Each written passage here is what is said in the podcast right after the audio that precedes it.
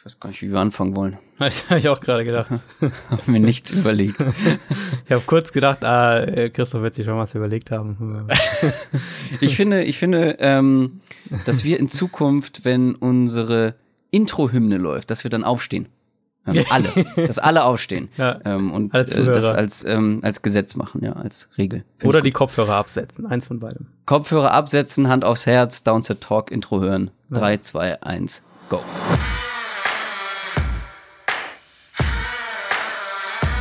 Down, Set, Talk. Der Football-Podcast mit Adrian Franke und Christoph Kröger.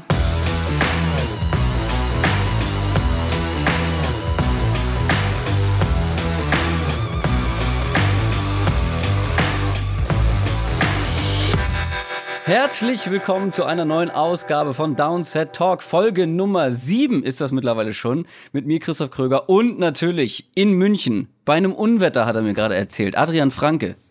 Das ist völlig richtig. Äh, es kommt runter, Regen, Blitz, Donner, alles am Start. Wahnsinn. Äh, hoffentlich bleibt die Internetleitung bestehen. Ja. Hier in Hamburg ist wunder, wunderschönes Wetter. Wunderschön. Gerade noch draußen gewesen. Toll. Richtig schöner lauer Sommerabend. Naja, gut. Äh, wir machen heute in Folge 7 weiter mit unserer kleinen Off-Season-Reihe, in der wir uns mit den einzelnen Divisions intensiver auseinandersetzen und mal so auf die einzelnen Teams gucken und auf die Off-Season-Geschehnisse der einzelnen Teams, was ist in der Free Agency passiert, was ist im Draft passiert und das Ganze analysi analysieren wir so ein bisschen. Jeder hat sich wieder zwei Teams angeguckt und wir haben euch abstimmen, abstimmen lassen, mit welcher Division sollen wir in dieser Woche weitermachen und es ist die AFC East geworden. Das heißt, heute sind die Patriots dran, die Jets, die Miami Dolphins und die Buffalo Bills. Wer letzte Woche verpasst hat, kann das gerne nochmal nachhören. Da, nachhören. Da haben wir uns um die NFC East gekümmert und damit natürlich auch um den amtierenden Super Bowl Champion. Aber bevor wir damit starten, natürlich zuerst einmal. News aus der NFL. Und heute haben wir tatsächlich mal richtig viele News und deshalb übergebe ich auch direkt an den Peter Klöppel des Footballs. Ja, wir haben viele News und wir haben leider nicht nur schöne News und wir fangen auch mit der unschönsten News an.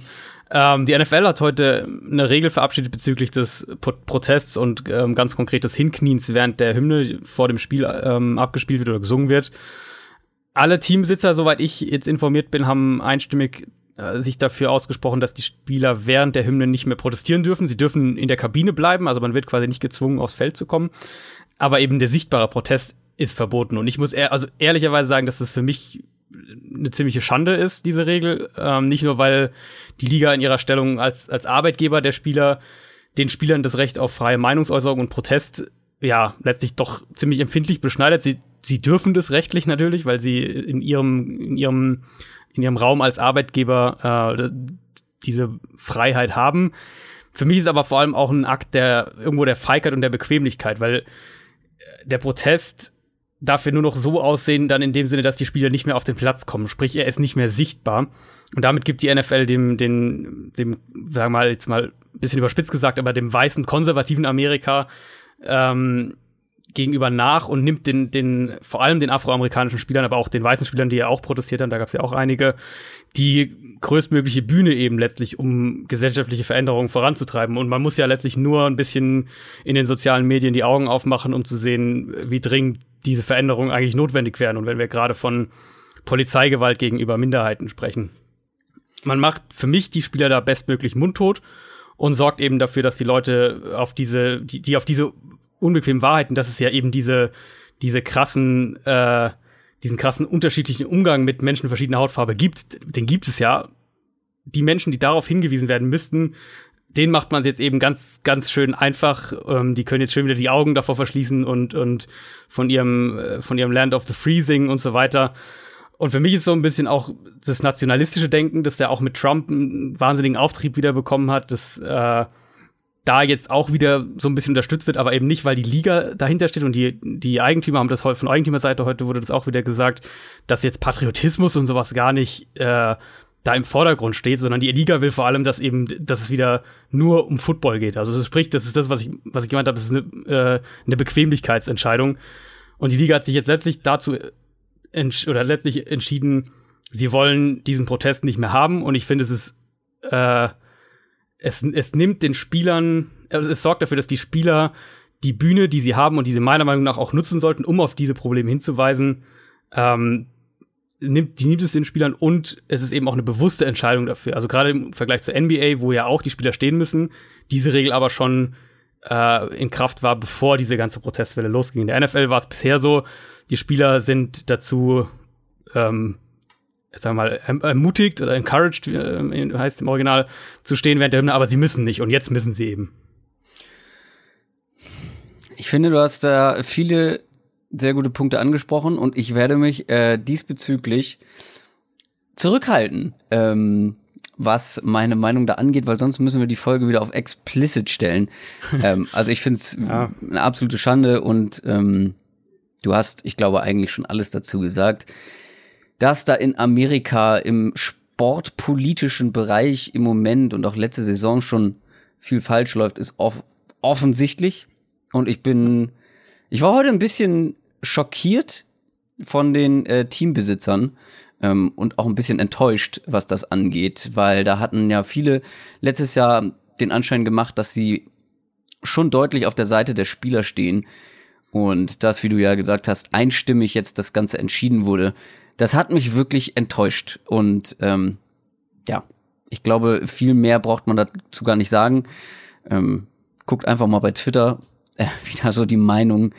Ähm, sind, außer von, wie du schon sagtest, weißen amerikanischen Patrioten ähm, und den konservativ eingestellten Menschen in Amerika. Also, ja.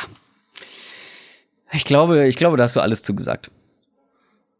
Lass uns sportlich weitermachen dann am ehesten. Ähm, sportlich, aber es ist auf jeden Fall wichtig, äh, ich, ja, ich denke, es ist auf jeden Fall wichtig, dass die Leute das auch, dass sie sich nochmal bewusst sind und ähm, das auch gerade im Hinterkopf behalten, wenn dann die Saison losgeht. Ich könnte mir vorstellen, dass wir in der Preseason vielleicht noch den ein oder anderen Protest irgendwie sehen, aber letztlich ist es ja dann auch ähm, sehr, sehr willkürlich, wie quasi die Strafen ausfallen, weil jedes Team darf einen quasi einen eigenen Strafenkatalog erarbeiten, was den Umgang mit Verstößen gegen diese Regel angeht. Also die Spieler werden nicht automatisch von der Liga dann mit hier, wer kniet, bekommt 10.000 Dollar Strafe oder sowas, sondern es gibt dann von jedem Team eigene Regeln. Und wenn wir da an einige der Owner denken, äh, dann können wir uns, glaube ich, alle vorstellen, dass das dann auch ziemlich drastische Strafen sein könnten. Ich glaube, da ist wirklich noch nicht das letzte Wort gesprochen. Ja. Ich glaube, da kommt noch was. Und ja, gut, wenn die Teambesitzer Donald Trump so weit in den Allerwertesten kriechen müssen. Na gut, von mir aus. Ich find's äh, nicht so doll. Aber ähm, wie, lass uns, lass uns wieder zu sportlichen Sachen kommen, aber nicht zu weniger unschönen Sachen. Ja, Einer leider ist un leider unschönen Sache. Genau, geht's gerade äh, geht's gerade unschön weiter und zwar vor allem für Chargers-Fans, die ja sowieso sagen wir mal nicht vom Glück verfolgt waren die letzten Jahre. Ähm, und jetzt haben wir vor, ich glaube gest gestern war es im Training der Chargers hat sich Hunter Henry, der Tight End, das Kreuzband gerissen.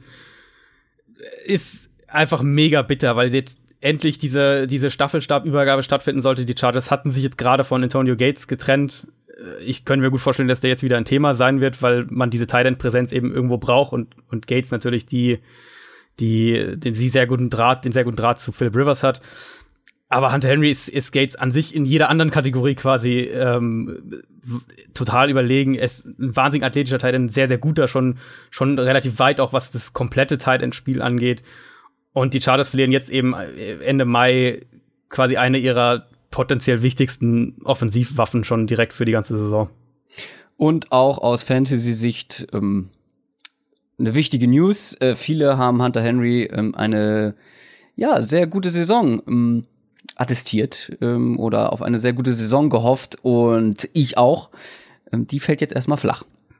Ja, man muss vielleicht wird es äh, sportlich und in Fantasy Mike Williams so ein bisschen hochpushen, der jetzt äh, wahrscheinlich das, das physischste, größte Red Zone-Target bei den Chargers sein dürfte, wenn er mhm. fit ist. Ähm, aber ja, ist auch, also Verletzungen im Mai sind immer Mist und in dem Fall ist es natürlich in, auch was die Umstände angeht, extrem bitter für, für Hunter Henry. Kommen wir zur nächsten News und zwar hat ein, ja, auch ein großes Talent äh, diesmal wieder einen Job gefunden. Wenn nicht auch von Christian Heckenberg. wir reden nicht von Christian Heckenberg, äh, wir reden von Johnny Menzel. Ja, Johnny Menzel, bei, bei dem sich ja sicher auch die, die, die äh, Geister scheiden, der ähm, in der NFL doch teilweise sehr verloren gewirkt hat. Hat jetzt in der CFL Was natürlich dann aber auch äh, aufgrund gewisser Einnahmen von irgendwelchen Rauschmitteln ja, ja, vielleicht also, der Fall gewesen sein könnte. Genau, genau, das äh, muss man immer sagen. Der hat, der hat jetzt die letzten vier, fünf Jahre sehr ähm, ist nicht gerade gut mit sich selbst umgegangen und was man so hört, was er selbst Er hat gesoffen sagt, wie ein Loch, so. Ja, und wahrscheinlich auch noch mehr Dinge eingeworfen. Ähm, was man so von ihm hört, was man von seinem Umfeld hört, hat er sich da wirklich dahinter gehängt, das, das zu ändern und scheint es auch für den Moment geschafft zu haben. Er hat jetzt in der CFL unterschrieben, in, bei den Hamilton Tiger Cats, die ja seine Rechte sowieso schon vorher hatten. Das ist ein Zweijahresvertrag. In Kanada, das heißt, könnte, muss man dazu sagen. Genau, genau in Kanada. CFL mhm. ist in Kanada. Er könnte jetzt auch äh, tatsächlich mal zwei Jahre von der NFL-Bildfläche verschwinden. Er wird für einen Coach spielen, June Jones, der schon länger ganz offen Menzel, Fan von Menzel ist, von der Art, wie er spielt. Insofern, das wird ihm auf jeden Fall helfen. Und ich glaube, es ist für ihn auch der beste Schritt, um im Football wieder Fuß zu fassen, weil man muss einfach klar sagen, egal was er da jetzt mit dieser Spring League, wo er ja ein bisschen gespielt hat und so, und, und vielleicht, wenn er irgendwo mal ein Training, ein, ein Probetraining gemacht hätte, was auch immer, er hätte ein Team vielleicht sportlich von sich überzeugen können, aber er hätte ein Team nicht davon überzeugen können, dass er wirklich wieder ein, oder dass er jetzt wirklich ein Profi ist zum ersten Mal und dass er wirklich, dass der Kopf klar ist und, und er wirklich sich professionell verhält. Das kannst, kann er eher, glaube ich, gerade, oder zumindest er kann das nur beweisen, indem er es lebt. Und da hat er jetzt zwei Jahre in Kanada die Gelegenheit dafür. Er ist ja erst 25 und dann hat er immer noch die Möglichkeit, mit 27 vielleicht nochmal in der NFL zu versuchen. Ich möchte nur zwei Sachen äh, hinzufügen. Ich finde es auf der einen Seite cool, dass er sich offensichtlich so gefangen hat und den Ehrgeiz entwickelt hat, wieder Football zu spielen und sei es erstmal in Kanada, aber er kommt wieder aufs, aufs Footballfeld, er spielt wieder ähm, er kann wieder Quarterback sein. Ja. Und zum anderen finde ich es auch ein bisschen übertrieben, wie viel Aufmerksamkeit ihm geschenkt wird. Gut, wir tun es jetzt ja. auch hier im Rahmen des Podcasts, aber einfach, ähm, weil er halt auch ein, ein, ja, eine, eine Figur der NFL der letzten Jahre irgendwie dann doch war, auch abseits des Feldes, aber trotzdem, ja, er muss erstmal zeigen, was er wirklich kann. Ich meine, im College, ähm, oder beziehungsweise, wie du schon gesagt hast, in der NFL hat er das nie wirklich gezeigt und ich glaube, da sollten wir alle mal ein bisschen die Füße stillhalten und jetzt erstmal abwarten, wie er sich da schlägt und ob er dann vielleicht wieder in die NFL irgendwann mal zurückkommt. Ja, genau, ganz genau. Und vor, also vor allem, es kann auch wirklich gut sein, einfach die Art, wie er spielt, äh, was, wie, wie er körperlich auch einfach ist, dass er ähm, einfach niemals ein NFL-Quarterback sein wird. Das, das, das ist durchaus ähm, eine denkbare Variante. Und dann kann es auch sehr gut sein, dass er vielleicht in Kanada, wo das Spiel ja auch ein bisschen anders ist, wo der Pass viel, noch viel dominanter ist, ähm, wo Quarterbacks häufiger auch von in, in Menzels Statur ähm, Erfolg haben und auch in der Vergangenheit Erfolg hatten. Kann sein, dass er da ein super Corner, äh, ein super Quarterback wird und da Erfolge hat, aber es vielleicht dann letztlich auch nie in der NFL schafft. Das ist durchaus auch ein Szenario, was ich mir vorstellen könnte. Johnny Manziels ehemaliges Team in der NFL hat auch die ein oder andere News diese Woche geliefert. Ja, die Cleveland Browns, auf die wir, glaube ich, alle gespannt sind. Ähm, du hast sie ja gerade als, als äh, zweitbestes Team der Division äh, deklariert, wie ich gesehen habe. Darüber musst du natürlich auch noch sprechen, aber. das machen wir, wenn wir zu der Division kommen. ähm, die Cleveland Browns sind das diesjährige Hard Knocks Team. Äh, für alle, die Hard Knocks nicht kennen, ist die Dokumentation in fünf Teilen, wenn ich mich nicht irre, immer vor der Saison, bei der ein Team quasi in der Saisonvorbereitung und der Preseason begleitet wird wahnsinnig spannend, gibt extrem viele Einblicke hinter die Kulissen, ähm, wie Spieler entlassen werden, auch wie, wie so ein Team letztlich entsteht, wie so ein Team zusammenkommt, wie, wie so Spieler, wie die Spieler überhaupt ticken. Und ich glaube, da können wir uns bei den Browns auf extrem viele, viele Storylines irgendwie freuen, sei es jetzt irgendwie das Quarterback-Duell zwischen Baker Mayfield und Tyrod Taylor. Du hast da den, den Nummer 1-Pick, der ja auch eine wahnsinnige Persönlichkeit irgendwie ist mit Mayfield und auf der anderen Seite Tyrod Taylor, den, den erfahrenen Routinier du hast dieses Receiving Core, was irgendwie ziemlich vogelwild ist mit Josh Gordon, Antonio Callaway, ähm, dazu ein Jarvis Landry, der eigentlich vom Typ her genau so das Gegenteil ist, der so ein Ultra-Profi ist. Du hast die Defense aber auch, aber auch schon ein interessanter Charakter, finde ich. Also wenn man den in Interviews ja. und so sieht, ja, ja. Ähm, der hat auch Spaß und so. Ähm, ich glaube, ja, ja, der, der passt da irgendwie aber auch trotzdem rein.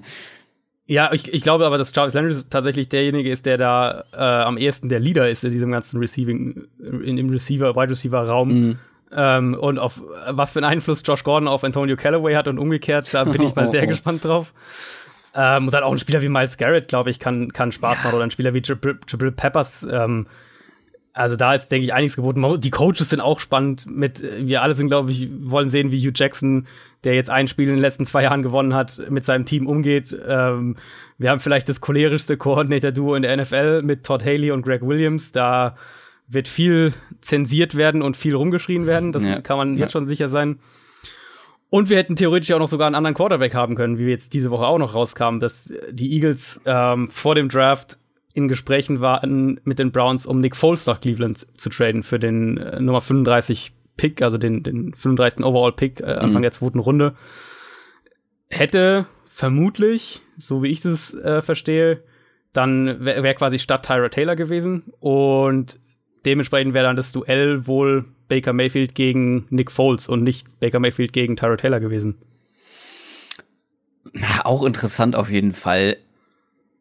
Ja, habe ich mir ehrlich gesagt gar keine Gedanken zu gemacht, weil so ist es nicht gekommen, weißt du? Also ja. äh, können wir jetzt viel drüber spekulieren. Ähm, was ich aber auch schon bei den Kollegen in der Footballerei gesagt habe, ich finde, die Cleveland Browns sind momentan einfach das interessanteste Team oder die interessanteste Franchise in der ganzen NFL. Und darüber hat Knox zu machen, ist einfach grandios. Ja, da freue ich mich jetzt absolut, schon drauf. Ja, absolut. Und ähm, das Muster, was man hier auf jeden Fall erkennt, mit der Quarterback-Sache, äh, ob es jetzt Foles geworden wäre oder, oder Tyler Taylor wäre, dass sie beide entweder nach dem Jahr oder entweder nach dem Jahr der Vertrag ausläuft oder sie danach mhm. günstig entlassen hätten werden können. Sprich, der Quarterback an Nummer eins war wohl ja. nie, stand wohl nie zur Debatte in Cleveland. Ich glaube, das können wir mittlerweile doch ziemlich sicher sagen.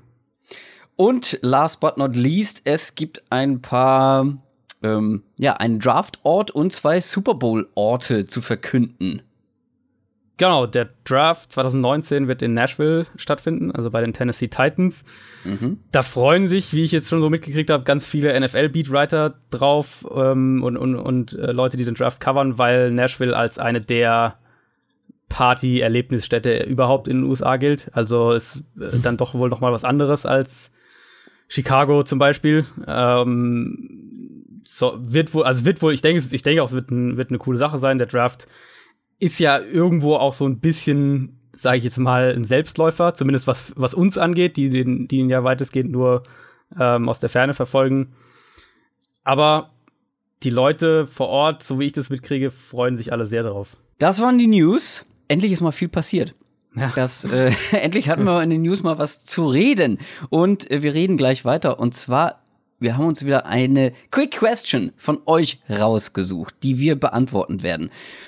Und zwar geht's, ja, ich weiß noch nicht, ich kenne deine Antwort noch nicht, deswegen weiß ich noch nicht, ob es um über Football gehen wird oder nicht. Ähm, Dakofler hat uns nämlich bei Twitter gefragt, was war euer bisher schönster Sportmoment? Egal ob als Sportler oder als Fan. Da bin ich sehr gespannt bei dir. Also als Sportler selbst habe ich ja eigentlich fast alles nur hobbymäßig gemacht. Also alles, was ich ähm, was ich mal mehr als hobbymäßig gemacht habe, liegt schon echt lange zurück. Also ich habe Hockey eine Zeit lang gespielt und äh, da habt ihr glaube ich, sogar auch schon mal von. Ansonsten eben viel Fußball, aber das war eigentlich immer eben, das war jetzt nicht nichts auf einer hochkompetitiven Basis, wo ich jetzt sage, da da habe ich mal das entscheidende Siegtor geschossen und war dann äh, drei Tage im Delirium oder so. Vor dem her ist es, gehe ich dann auf die auf die Fanschiene und da ist ja dann für mich jetzt als Cardinals-Fan gibt's ja nicht die nicht den großen Titel, den ich bisher hätte feiern können. ähm, ich habe da auch ein bisschen nachgedacht und ich, also ich kam immer wieder zurück irgendwie und letztlich glaube ich, ist das auch das, wo, wo ich jetzt bei bleiben würde. Ähm, der, der Overtime Catch und danach Catch and Run und danach dann der Touchdown von Fitzgerald gegen die Packers in dem Overtime-Spiel, in dem Playoff-Spiel vor drei Jahren, wenn mich nicht alles täuscht. Ja. Ähm, weil das einfach so ein, es war die Saison, wo Arizona wirklich so also man wirklich das Gefühl hatte, das, ist, das könnte was werden. Es war die beste Offense der Liga, diese wahnsinnig spektakuläre äh, vertikale Passspiel, das die damals gespielt haben.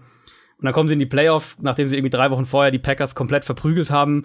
Und natürlich läuft alles ganz anders und, und Aaron Rodgers hat diese zwei quasi Hail Marys in den letzten Sekunden des Spiels und äh, er zwingt so die Overtime und irgendwie alles ist so komplett äh, in Schockstarre und dann ist irgendwie so das zweite Play, glaube ich, in der Overtime oder das dritte Play ähm, ist einfach dieser, diese Szene, wo Carson Palmer aus der Pocket raus, raus, sich rausdreht. Ich glaube, ich habe ihn noch nie so athletisch sich irgendwo hinbewegen sehen.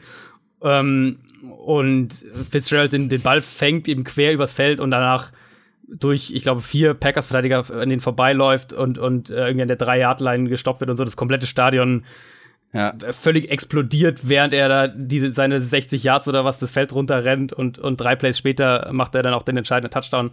Ähm, als, als Fan von dem, von dem Team, äh, das noch nie den Titel gewonnen hat, äh, war das für mich schon so der Moment, äh, wo ich sagen würde, dass, äh, das ist mir echt sehr, sehr in Erinnerung geblieben.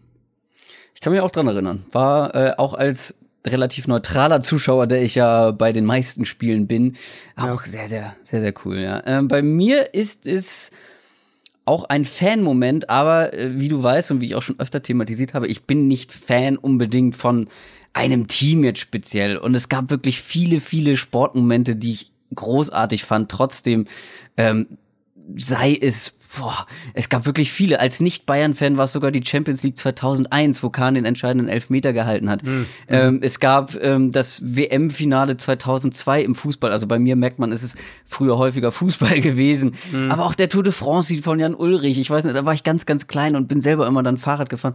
Äh, das, also es gibt so viele, worüber ich reden könnte. Aber der größte Moment wirklich war für mich äh, wieder Fußball, WM 2014 äh, mhm. äh, den Weltmeistertitel für Deutschland. Ich habe, seit ich klein bin, habe ich jedes Turnier auf den Titel gehofft. So, ich war bei einem am, am Leben, die EM, wann war das? 96. Mhm. Ähm, habe ich aber, da war ich sechs, ähm, nee, nicht mal, da war ich fünf, da habe ich mich noch nicht so ja. wahnsinnig doll für Fußball interessiert. WM-Finale 2014, ich musste moderieren bei Radio Hamburg, das Finale. Es war eine meiner ersten richtigen Sendungen Sie ging oh, okay. sieben Stunden komplett unvorbereitet, weil wie willst du dich auf ein Fußballspiel vorbereiten? Ähm, also, wo du immer zwischendurch moderieren musst. Zum Glück ja. hatte ich einen Fußballexperten an der Seite. Und dann in der Verlängerung und dann dieses Tor von Götze. Ich weiß, das alles wie, wie im Traum, weil du bist so im Tunnel wegen dieser Sendung musst dich so auf andere Dinge konzentrieren als jetzt dieses Fußballspiel und dann musst du aber trotzdem die Emotionen mit rüberbringen. Und ich weiß noch, ich bin danach direkt in Urlaub geflogen in die Türkei. Also ich habe gar nicht geschlafen, musste aber irgendwie trotzdem zwei Stunden dann noch im Sender sitzen und und ich saß, glaube ich, wie konsterniert auf so einem mhm. Stuhl da in der Redaktion und weiß nicht, das war wirklich, ähm, ich habe mich so sehr gefreut, aber erst im Nachhinein, weil ich das in dem Moment gar nicht so genießen konnte.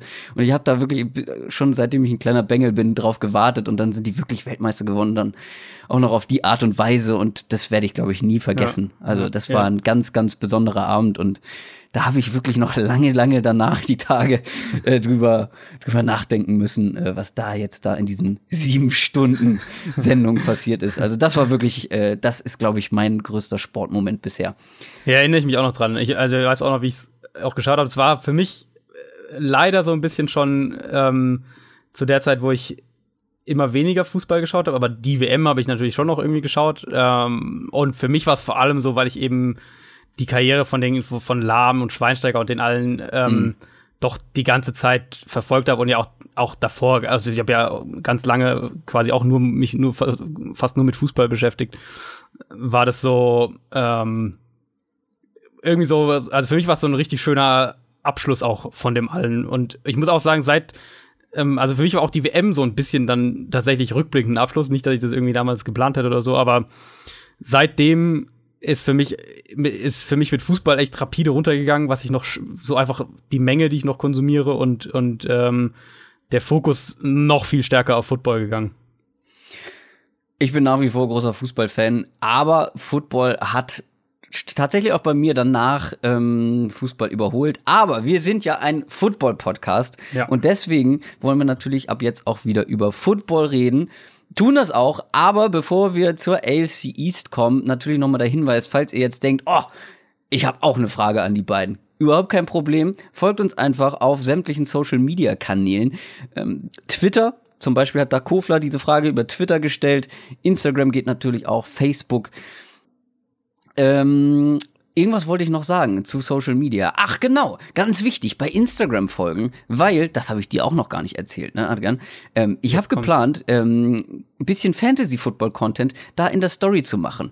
Ähm, da hat mich der Kollege Detti von der Footballerei irgendwie so ein bisschen drauf gebracht, weil er das auch so machen wird. Das finde ich eine sehr, sehr gute Idee, da so ein paar ähm, Fantasy-Einschätzungen jetzt in der Offseason ab und zu mal rauszuhauen. Ähm, also ganz wichtig, bei Instagram auch folgen. Und damit, glaube ich, kommen wir jetzt zur AFC East. NFL Preview. Wir haben uns jeder wieder zwei Teams vorgenommen. Und ich kann für meinen Teil sagen, es sind wirklich beides sehr interessante Teams. Ich glaube, ja. bei dir wird es kaum anders sein. Ist irgendwie ja. eine interessante Division. Wir fangen wieder in umgekehrter Reihenfolge zum Standing der letzten Saison an. Und äh, damit fange ich an. Mit den New York Jets. Die sind nämlich letzter äh, geworden in der AFC East, hatten einen Rekord von fünf Siegen und elf Niederlagen. Obwohl die Saison eigentlich ganz passabel gestartet ist, ähm, man war besser zumindest als die meisten das erwartet haben. Aber am Ende war dann doch irgendwie der Wurm drin. Ähm, und in dieser Offseason gab es bisher wirklich ein paar signifikante Moves und vor allem hat sich generell relativ viel getan. Vor allem in der Offense. Wir teilen das wieder so ein bisschen auf in Offense und Defense. Ich fange jetzt mal mit der Offense an. Die Jets haben äh, mit dem bald 39 Jahre alten Josh McCown nach einem wirklich überraschend starken Jahr von ihm verlängert. Dann hat man sich Teddy Bridgewater, der vorher bei den Vikings war, geholt. Der hatte ja eine schwere Knieverletzung, hat deswegen letzte Saison ich glaube, er wurde einmal eingewechselt, hat eine Interception geworfen, ne? Irgendwie sowas war doch doch. Ja, ja, so irgendwie war das. Ich glaube, es, war, er hat, es war nur, er hat nur zwei Pässe oder so dann geworfen und ähm, ja, ja. danach war. Und er wurde ja dann auch, er war ja dann auch in den Playoffs, ähm, also war ja quasi Sam Bradford wieder der Backup hinter Case Keenum. Da war dann schon so, ah, okay, wieso haben sie jetzt, sie haben der Bridgewater jetzt mal ein Spiel machen lassen, aber eigentlich, wenn es drauf ankommt, dann scheint doch Bradford ja. die zweite Wahl zu sein. Und dann hat man sich im Draft an Position 3, ihr werdet es alle mitbekommen haben, Quarterback Sam Darnold geholt. Also, die Quarterback-Situation ist bei den Jets wirklich, glaube ich, das Thema generell. Ich habe gestern meine Notizen gemacht und gestern hatten sie noch vier Quarterbacks. Heute ist das nicht mehr ja. so, denn sie haben den vierten Quarterback Christian Hackenberg zu den Raiders getradet. Das haben wir extra bei den News rausgelassen, weil wir es jetzt nochmal thematisieren werden. Äh, Christian Hackenberg ist irgendwie eine interessante Personalie, hast du gesagt.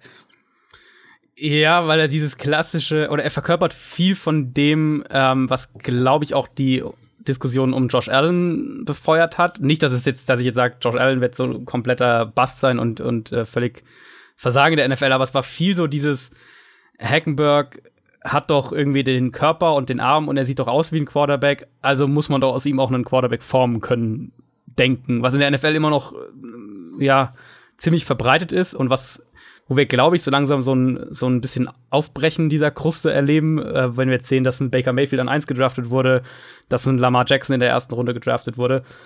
Aber Christian Hackenberg war damals, ähm, ich, ich weiß gar nicht mehr genau, wo ich ihn hatte. Ich glaube, ich hatte ihn irgendwie so in der fünften Runde eingeordnet vor dem Draft. Wurde dann von den Jets wirklich, ja, komplett überraschend in der zweiten Runde gedraftet und hat unterm Strich nicht einen Snap für die Jets gespielt. Also dieses ganze dieses ganze Hackenberg-Experiment ist in New York quasi zu Ende gegangen, ohne dass wir einen wirklichen Hackenberg-Pass in einer Spielsituation erlebt haben. Wow. Was natürlich vogelwild ist. Also ein Zweitrunden-Pick, der nie spielt und der dann auch noch ein Quarterback ist für ein Team, das seit Jahren einen Quarterback sucht, wo man denken würde, die werfen den zumindest mal rein, um ihm irgendwie in der, also die hatten ja genügend Gelegenheiten, wo die Jets schlecht waren und, und also, äh, es jetzt nicht wichtig war, ob sie jetzt die letzten drei Spiele der Saison noch gewinnen oder wie auch immer. Ähm, da kann man den ja einfach mal reinwerfen und einfach Einfach um zu gucken, was man hat, bevor man ihn jetzt also, für einen Siebtrunden-Pick, einen Conditional Siebtrunden-Pick äh, wegtradet. Also der muss ja im Training so wahnsinnig schlecht gewesen sein. Also das kann, also ja, wie du schon sagst, den muss man doch mal testen, den muss man doch mal reinbringen. Hat der, also der, was hat er denn im Training gemacht? Mit dem falschen Arm, mit dem Fuß geworfen oder mit Augen zu oder? Und, und, selbst dann musst du ihn ja, dann muss man ja sagen, warum war er so lange im Team? Der wurde, wenn ich nicht, wenn ich richtig bin, 2016 gedraftet dann warum war der denn ja. bis 2018 im Team? Also und dann testest du ihn nicht einmal. So schlecht, genau, entweder er ist so schlecht und du und du äh, sagst, sorry, hier Fehler gemacht, wir wir ähm, entlassen ihn. Oder du testest ihn aber, ihn jetzt quasi zu traden und dann stellt sich Todd Bowles hin und sagt, äh, sie bereuen da nichts mit der ganzen Hackenberg-Sache. Das ist darüber, ja, Ja, kann man gut. eigentlich auch nur den Kopf schütteln. Ähm, Hagenberg hin oder her, die Quarterback-Situation ist, glaube ich, trotzdem nach wie vor das Spannendste bei den Jets, weil, gehen wir mal durch, Ja. Stand jetzt ist McCown der Starting Quarterback, Sam Darnold soll der Franchise-Quarterback für die Zukunft werden und mit Bridgewater hat man aber einen geholt, der schon gezeigt hat, dass er in der NFL bestehen kann, hat sich dann, wie gesagt, ganz schwer verletzt und er ist irgendwie so die Wildcard in dem Ganzen. Ich Ja, weiß noch nicht so richtig, schwer, was ja. sie, was sie mit ihm wollen. Es ist Ja. ein sehr günstiger Einjahresvertrag, also sehr franchise-freundlich, dieser Vertrag. Mhm. Wenn er zeigt, dass er noch was drauf hat, könnte man ihn vielleicht sogar noch vorher traden. Das ist jetzt durch Hackenberg irgendwie ein bisschen, ja, ich habe mir gedacht, dann behält man Hackenberg vielleicht als dritten und tradet Bridgewater, wenn er irgendwie in den Preseason Games zeigt, dass er es kann. Ja, und wenn nicht, dann lässt man den wahrscheinlich so als dritten Quarterback jetzt mitlaufen und dann läuft der Vertrag halt aus und dann ist er weg. Ähm, Sam Darnold soll zumindest langsam an die NFL geführt werden, was durchaus Sinn macht, ist ja auch noch relativ jung, könnte aber schon relativ schnell starten, machen wir uns nichts vor. Mm, Also man hat McCown, der wirklich eine gute Saison gespielt hat, ist aber auch ein Quarterback, der nicht gerade der verletzungsunanfälligste Typ ist in der NFL. Und wenn McCown sich jetzt zum Beispiel verletzt oder sagen wir mal, die Jets legen einen schlechten Saisonstart mit McCown hin, dann wird man Donald, glaube ich, schon relativ früh in die Starting-Rolle schmeißen. Ähm, trotzdem, Ja, ja. Die Frage ist ja, Hm? was sie dann mit Bridgewater machen, ne? Also wenn sie dann sagen, Ja, hm. wir wollen wirklich, Donald soll nicht spielen im ersten Jahr, was meiner Meinung nach gut wäre, weil äh, wir hatten es in den Draft-Episoden angesprochen, diese, diese Turnover-Probleme, die kamen nicht von ungefähr. Also ich glaube, und er ist ja auch wirklich ebenfalls noch sehr, sehr jung. Das würde ihm auf jeden Fall gut tun, wenn man sagt, unser Ziel ist es, dass Sam Darnold 2018 nicht einen Snap in der Regular Season spielt, dann meiner Meinung nach behältst du Teddy Bridgewater auch. Ich denke, dass das andere Szenario, was du auch gerade so ein bisschen angedeutet hast, wahrscheinlicher ist, dass, dass man Bridgewater ähm, nach und nach mehr ins Training einbaut, dass er in der Preseason auf seine Snaps kommt. Da wird Darnold sicher auch auf seine Snaps kommen. Und wenn Bridgewater da gut aussieht und wir, es gibt jedes Jahr diese Situation und Bridgewater war ja selbst mal derjenige, dem es passiert ist, dass sich ein, ein Franchise-Quarterback früh verletzt. Das passiert immer. Wenn dann die Jets sagen, ja, wir hätten hier Teddy Bridgewater, der ist wieder fit, äh, was bietet ihr uns denn? Dann kann man halt auch ganz schnell diese Picks, die man jetzt zum Beispiel für den Donald-Trade äh, oder also für den Trade auf Platz auf Position 3 äh, rausgegeben hat, die kann man dann ganz schnell auch wieder drin haben, wenn man sagt, hier geben wir euch Teddy Bridgewater für, Mhm. keine Ahnung, zwei Zweitrunden-Picks oder sowas. Und so dieses Szenario würde ich auf keinen Fall ausschließen wollen. Trotzdem ist die Quarterback-Situation der Jets meiner Meinung nach purer Luxus. Also man hat da, Ja. man hat da den alten, erfahrenen Mann, der eine gute Saison gespielt hat und solide wirkte. Man hat den Jungen, der die Zukunft sein soll. Und dann hat man einen, der auch mal für ein anderes Team die Zukunft sein sollte und sich dann schwer verletzt hat. Also ich glaube, das ist purer Luxus.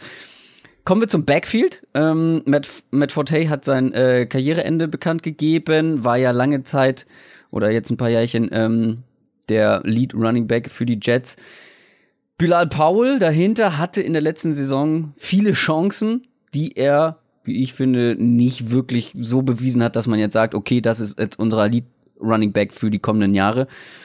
Deswegen hat man sich Isaiah Crowell von den Browns geholt, nach einer wirklich nicht besonders gelungenen Saison, die er da äh, abgeliefert hat. Und genauso würde ich auch Thomas Rawls sehen. Bei den Seahawks hatte mit Verletzungen zu kämpfen, aber hat auch nicht wirklich was aus seinen Chancen gemacht. Da hatte keine gute Saison. Da ho äh, hofft man sich jetzt offensichtlich, dass das irgendwie Ausrutscher waren, zumindest bei einem von den beiden, und sie zu alter Stärke zurückfinden. Ist aber völlig offen, wer da letztendlich starten wird und wer da welche Rolle übernehmen könnte. Mm, Trotzdem, ähm, das sind jetzt, lass mich mal durchzählen, Bilal Paul, Isaiah Crowell, Thomas Rawls ähm, und dann haben sie noch ein, zwei andere. Äh, also die haben genug Running Backs und vielleicht finden sie da irgendwie ein. So ein bisschen wie bei den Quarterbacks. Irgendwer wird schon richten. Äh, dann in der Offense ist auf jeden Fall noch in der Offseason zu erwähnen, Center Spencer Long, den man von den Redskins geholt hat, ist auf jeden Fall eine Verbesserung für die O-Line. Was ich aber so ein bisschen, ja, skeptisch ähm, sehe, ist der Abgang von, von Titan Austin Zafarian Jenkins. Der ist nämlich weg und das war ein ganz wichtiger Mann in dieser Offense, der jetzt auch nicht jedes Spiel letzte Saison gemacht hat, aber wenn er gespielt hat, war er einfach ein wichtiges Ziel für McCown und war auch ziemlich zuverlässig. Und den hat man, wie ich finde, nicht adäquat ersetzt. Also man hat zwar Walford, Clive Walford von den Raiders geholt und noch in der vierten Runde einen Tight End gedraftet, aber pff, ich weiß nicht, ob sie das auffangen können. Ich weiß nicht, ob du das anders siehst, aber Austin Safarian Jenkins war echt ein zuverlässiger Mann. Ja, der wird den auf jeden Fall äh, wehtun im Thailand. Also Titans sehe ich jetzt bei den Jets auch so gar niemanden, der da ja. irgendwie einen Unterschied ausmacht oder wo man sagt, das ist einer, der irgendwie auf dem Level wäre, was, was Safarian Jenkins haben kann. Mhm. Auf der anderen Seite, was man den Jets wieder zugutehalten muss, sie haben, äh, wenn sie, also neben dem Quarterback, in der Quarterback-Situation ist auch das Wide Receiver Core extrem spannend. Also wenn wir da sehen, dass sie ja sich unter anderem zum Beispiel einen Terrell Pryor geholt haben, äh, letztes ja. Jahr äh, Spieler wie Darius Stewart und Chad Hansen gedraftet haben. Sie haben äh, so jemand wie Lucky Whitehead ist da auch noch im Roster, haben wahrscheinlich die meisten irgendwie vergessen, dass der da ist. Ähm, und du hast eine, theoretisch schon mal ein, eine starke, ein starkes Starter-Trio quasi mit Jermaine Curse, Robbie Anderson und Quincy Enunwa. Ah, da würde ich dir übrigens, da würde ich dir übrigens widersprechen, wenn du stark sagst. Echt? Ja, ich bin sehr skeptisch, was dieses was dieses Receiver-Trio angeht. Robbie Anderson hatte ein überdurchschnittlich gutes Jahr. Da finde ich, muss er erstmal beweisen, dass er wirklich so gut ist. German Curse, okay. Der wurde so ein bisschen ins kalte Wasser da bei den Jets geschmissen und Terrell Pryor hatte ein gutes und ein katastrophales Jahr. Also ich weiß nicht, also ich bin da auch skeptisch generell, inklusive Tight End Position ähm, ASJ verloren, dann diese drei Receiver. Puh. Ja gut, vielleicht muss man eher sagen, ähm, sehr, sehr viel Potenzial. Also für mich ist Enunwa ja. der Nummer 1 Receiver in dem Receiving Core. Ah, den gibt's ja auch noch, stimmt, genau. Genau, der, der wäre für mich ehrlich gesagt die Nummer 1. Ich glaube, dass ja, das Jermaine Curse ähm, eine klassische Nummer 2 eigentlich ist und ich denke, dass er das auch sein wird. Und Robbie Anderson ist dann, kann dann entweder dein Slot-Receiver sein, kann, wie auch, also ich weiß ja nicht genau, wie die Jets das dann ähm, mit der neuen Offense planen. Und dann hast du so ein bisschen ähm, Devin Smith als, als Robbie Anderson quasi Ersatz, in Anführungszeichen. Terrell Pryor wäre dann so der, der Enunwa-Ersatz und so hast du so. Also die Jets sind für mich sehr, sehr tief aufgestellt und sie haben mhm. viele Spieler, die, glaube ich, diese ihre Rolle quasi sehr gut ausfüllen könnten. Könnten. Betonung auf könnten. Also es ist, du hast schon recht, es ist jetzt nicht, äh, nicht das Receiving Core der Falcons, wo du weißt, die werden gut ja. sein, aber es ist, glaube ich, eins, wo man das gut sein könnte generell sehr viel Tiefe in der Offense, ne? Also ja. bei den Running Backs, bei den Außer Quarterbacks, außer an der Line vielleicht, aber auch bei den Wide Receivers ähm, ja. ist sehr viel Tiefe da. Kommen wir zur Defense. Ja, auf der anderen Seite des Balls hat man sich auch punktuell verstärkt, speziell in der Secondary, da hat man Tremaine Johnson geholt, vorher bei den Rams gewesen. Der soll jetzt wohl die klare Nummer eins in Sachen Cornerbacks bei den Jets werden. Ja. Und dann hat man mit Morris Claiborne verlängert. Mhm es war definitiv ein Upgrade irgendwie nötig bei den Jets in der Secondary und viele sagen jetzt, Johnson ist dieses Upgrade. Hatte jetzt, wenn mich nicht alles täuscht, bei den Rams ein relativ gutes Jahr. Äh, dann hat man einen Linebacker geholt, Mary Davis. Da konnte man beziehungsweise nee, mit Demario Davis konnte man sich nicht einigen, so. Ähm, der wollte zu viel Kohle, der hatte nämlich eine ziemlich gute Saison. Dafür hat man sich aber Avery Williamson von den Titans geholt. Der hatte auch kein schlechtes Jahr, war dann aber jetzt günstiger als Demario Davis. Generell, also ihr merkt, in der Defense ist jetzt nicht so viel wahnsinnig Erwähnenswertes passiert. Unterm Strich, ihr habt es eben schon gemerkt, bin ich, was die Jets angeht, ein bisschen skeptisch, aber auch noch nicht so ganz sicher, wie ich das Ganze einschätzen soll. Ich glaube, das wird noch sehr so ein Übergangsjahr, ne? Also alles steht jetzt irgendwie im Zeichen. Wir hoffen, dass Sam Darnold es ist für die nächsten Jahre unser Franchise Quarterback. Ja. Er wird es aber vermutlich noch nicht in dieser Saison sein. Dann äh, habe ich eben meine Zweifel geäußert, was die Offense angeht, auch im Backfield. Hauen mich jetzt nie, haut mich jetzt kein einziger so richtig vom Hocker. Auch Potenzial da, Tiefe ist da. Defense, ja, okay, gibt vielleicht noch ein paar Löcher. Ja, irgendwie fehlt mir so generell die, die Qualität im Roster, so in, in der oberen Spitze. Weißt du, was ich meine? Ja, und ich glaube, es ist mit den Jets eigentlich ganz, ganz kurios irgendwie, weil letztes Jahr war ja so dieser hier Kader ausmisten und, mhm. und äh, Jets werden das schlechteste Team aller Zeiten sein. Und dann waren sie es eben nicht, da waren sie deutlich drüber. Und ich glaube, dass wir dieses Jahr, ähm, was die was so die Gesamt-Win-Loss-Statistik am Ende angeht, gar nicht so weit weg sein werden von diesen fünf Siegen. Also vielleicht werden es sechs, mhm. vielleicht werden sieben. Aber ähm, so der Saisonverlauf, glaube ich, könnte rein, was die Ergebnisse angeht, gar nicht so unähnlich sein wie das, was wir letztes Jahr hatten. Nur, dass jetzt eben das, das perspektivische Potenzial viel größer ist. Also, wenn wir dieses Receiving Core jetzt mal zusammen sehen werden, wir werden sehen, äh, wie sich diese Offense insgesamt präsentiert, jetzt äh, auch mit neuem Coordinator. Dann werden wir sehen, zumindest in der Preseason und vielleicht mal hier und da in, in einem vierten Viertel irgendwo, wie sich Donald so entwickelt. Also, so der, der Optimismus ist halt viel größer für die Zukunft.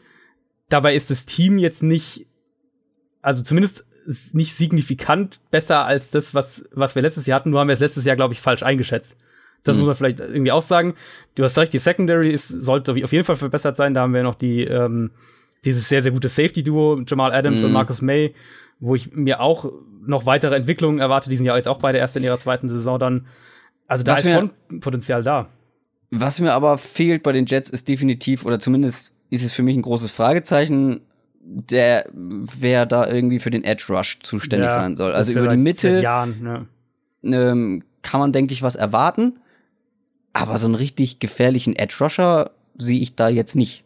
Nee, gibt's auch, ist auch keiner da in dem Team. Ja. Also das äh, ist ja bei den Jets auch schon wirklich seit Jahren ein Problem. Ähm, Todd Bowles wird da sicher und deswegen legt, äh, Todd Bowles ist ja ein, ein Coach, der auch ähm, Wert auf die Secondary legt und da, daraus eben aus dieser Stärke quasi dann mit der Front mehr blitzen zu können. Ich denke, mhm. das werden wir auch dann noch mehr sehen. Aber absolut hast du recht. Also aus, aus ohne Blitzing sehe ich jetzt nicht, wie die, die Jets äh, für großartig gefährlichen Pass Rush sorgen. Gut, ich denke, das äh, reicht für die Jets. Also wir prognostizieren Stand jetzt so eher noch ein relativ schwieriges Jahr im Zeichen des Umbruchs nach wie vor. Kommen wir zu deinem ersten Team. Vorletzter letztes Jahr in der Division, die Miami Dolphins. Ja, und ich habe, ähm, das, das wusstest du jetzt noch nicht, ich habe ähm, für meine beiden Teams quasi, für jedes Team habe ich eine Frage für dich eingebaut. Also oh, gut, oh, oh. Auf, gut, gut, aufpassen. Oh, oh. ähm, ich finde bei Miami, also Adam Gase, der Head Coach der Dolphins, äh, wurde vor, in ein paar Wochen, vor ein paar Wochen in einem Podcast gefragt, was dann so die Identität seines Teams wäre, also was sein Team so ausmacht, was er so sagen würde. Das, das war aber nicht dieser Downset Talk Podcast, oder? Dieser wahnsinnig Vielleicht. Neue äh, deutsche. Na, egal. äh, ich zu, ich habe tatsächlich Adam Gaze mal zufällig gesehen, als ich, oder was zufällig gesehen, ich habe zufällig mit ihm gesprochen, als ich ähm, letztes Jahr beim, beim London Game war, also beruflich. Und die Medien-Availability ist da echt immer schwierig. Also man mhm. muss da echt immer ein bisschen kämpfen und, und Einzelinterviews kriegst du sowieso nicht. Und dann hatten die halt da ihr öffentliches Training, das eine, das sie gemacht haben danach eben Pressekonferenz und so weiter. Und nach der Pressekonferenz quasi ist er rausgegangen. Und ich bin ihm zufällig auf dem Gang über den Weg gelaufen und ähm, hatte dann die Chance, quasi drei Minuten exklusiv mit ihm zu sprechen. War total nett, hat, hat alle meine Fragen beantwortet und ähm, ich hatte ein Exklusivinterview. Oh, stark. Nächstes Mal so, holst das Mikro gehen. aus und dann äh, haben wir den hier zu Gast im Podcast. Geil. Ja. Also, er wurde jedenfalls gefragt, was die Identität seines Teams wäre und er hatte nicht wirklich eine Antwort parat. Und es war auch, äh, ja, ja, also wirklich. Und es war nicht so, dass er da irgendwie jetzt versuchte, da rumzudrucksen oder gesagt hätte, ja, wir versuchen das Beste zu machen, was fürs Team, bla, bla, bla. Nee, also er war da echt, ist er offen damit auch umgegangen. Ähm, mhm. er, er hat so drüber gesprochen, was für einen Umbruch die jetzt in den letzten Jahren immer hatten. Quarterback-Verletzung natürlich von Ryan Tannehill dass er nicht so wirklich das umsetzen konnte, was, was in seinem, was, was er sich eigentlich vornimmt. Das hat man total gemerkt, in dem, wie er diese Frage beantwortet hat. Und man hat es letztes Jahr ganz krass gesehen. Die Offense war eine Mischung aus ängstlich auf der einen Seite, total limitiert auf der anderen Seite. Einmal äh, war es durch Teile der Offensive Line, dann aber auch das Quarterback-Play mit Jay Cutler. Und jetzt kommt die Frage an dich. Jetzt kommt die Frage an dich. Ja. Was würdest du sagen, ist Miamis Offense-Philosophie. Wofür steht die Offense oder wofür steht Adam Gase für dich, seit er in Miami ist? Boah. Also, pff, da, da reitest du mir jetzt aber ein bisschen rein. Ähm, was ist die Offense-Philosophie? Oh gut, keine, du, keine Ahnung. Ich guck hier gerade auf den Roster. Also, es ich ist, weiß, genau, es ist genau die Antwort, die ich, äh, die ich ehrlich gesagt erwartet habe, weil ich, weil es mir teilweise auch so geht. Ganz ehrlich. Also, ja, wenn ich also, mich mit den Dolphins befasse, ähm, ist es für mich ein Team, was sich jedes Jahr irgendwie so ein bisschen verändert und mal so sehr, sehr, sehr, sehr streaky ist. Also die haben mal gute Phasen innerhalb einer Saison. Aber meistens ist es auch viel Zufall, dann funktioniert Aber- halt mal das Run-Game gerade, ähm, Ja, aber man aber weiß guck- nicht so genau, was übergreifend da, Ja. da steht. Guck mal, wenn ich jetzt mir den Roster vom letzten Jahr angeguckt hätte und auch mir überlegt hätte, was waren so die wichtigen Figuren in der Offense, Ja, ploppen bei mir sofort Jay Ajayi und Jarvis Landry auf. genau. So, Jarvis Das- Landry kriegt ganz jeden genau. zweiten geworfenen Ball und äh, Jay Ajayi gut hat irgendwie seine Ups und Downs, aber dann halt auch mal Spiele mit 200 äh, Rushing Yards irgendwie. Ähm, ja gut, aber die sind beide weg. So, und jetzt, genau. Ist- jetzt erzähl mir, was, Jetzt was, komm ich. was kommt jetzt? Genau, nee, das ist ganz genau der Punkt. Und das war auch das, was ich jetzt, ähm, was mir die, jetzt die letzten Jahre schon aufgefallen ist, aber jetzt, als ich jetzt konkret vorbereitet habe für, die, für den Podcast heute, ist es mir wieder ganz krass aufgefallen, dass ich eigentlich, wenn ich jetzt mal wirklich in die Tiefe gehen will, wirklich Probleme damit habe, Miami eine irgendeine Philosophie zuzuordnen. Und dann bin ich so ein bisschen anders angegangen. Also die wichtigste Personalie ist natürlich Ryan Tannehill, das ist ganz klar, der ist, ähm, ich glaube, dass es auch ein bisschen in Vergessenheit geraten ist, wie stark der eigentlich in den letzten Spielen Ja. vor seiner Verletzung war. Der war ja nämlich wirklich gut War echt gut, ja. und genau und scheint sich da auch mit Adam Gase immer wohler zu fühlen. Ähm, die Dolphins haben investiert in ihre Interior Offensive Line. Sie haben Josh Sitten geholt. Äh, sie haben sich via Trade Daniel Kilgore geholt, also ein Center und ein Guard, die beide direkt starten werden.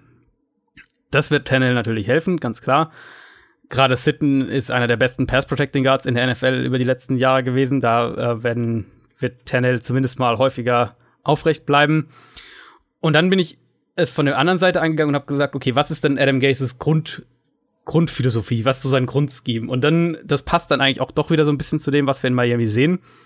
Nämlich seinem Gases Scheme liegt keine klare Philosophie zugrunde, kann man so sagen. Also er ist jetzt nicht zum Beispiel, was man sagt, er ist ein West Coast äh, Offense Coach, ist da irgendwie drin geprägt. Er oder er ist jemand, der in, in, in der Perkins Offense geprägt ist, die die Patriots spielen, oder er hat da irgendwie so seine klaren Wurzeln. Er ist mehr ein Coach, der auf bestimmte Matchups und, und verschiedene Konzepte setzt und sich seine Offense so aus den verschiedenen Bereichen, sage ich jetzt mal, zusammenbaut. Also das werden gerade in Miami jetzt ähm, Run-Pass-Options, ähm, sind sehr Fokus auf effiziente Route-Kombinationen auch, um eben äh, Matchups für sich auszunutzen. Dazu gehört definitiv äh, viel Pre-Snap-Motion, was, ähm, was wir in Miami jetzt auch wieder mehr sehen werden, glaube ich. Und dazu gehört auch sowas wie ein intensives äh, Play-Action-Game, Bootleg-Play-Action-Game, also um die Athletik von deinem Quarterback zu nutzen. Und viele von diesen Sachen passen schon mal sehr gut zu Tannehill. Und deswegen glaube ich, dass wir auch, dass das kein Zufall war, dass Tannehill sich immer wohler gefühlt hat in der Offense. Mhm. Als dann Ajay weg war letzte Saison, hat Adam Gase äh, mehr und mehr ein, ein Two-Man-Backfield installiert. Also wir haben mehr äh, Snaps mit zwei Running Backs im Backfield auch gesehen. Damals äh, Damian Williams und Kenyon Drake. Also zwei sehr explosive Backs, schnelle Backs, die, gute Receiver auch sind. Mhm. Damian Williams ist inzwischen weg, genau wie Jarvis Landry und ähm, ja auch Mike Pouncey, der Center, der entlassen wurde. Allerdings haben die Dolphins ja Kellen Balazs ged- äh, gedraftet, der neben Drake, denke ich, diese Rolle sehr gut umsetzen kann, den ich auch als ähm, einen sehr, sehr spannenden so Mid-Round-Pick vor dem Draft schon gesehen hatte und der, der glaube ich, in einer sehr guten Situation ist.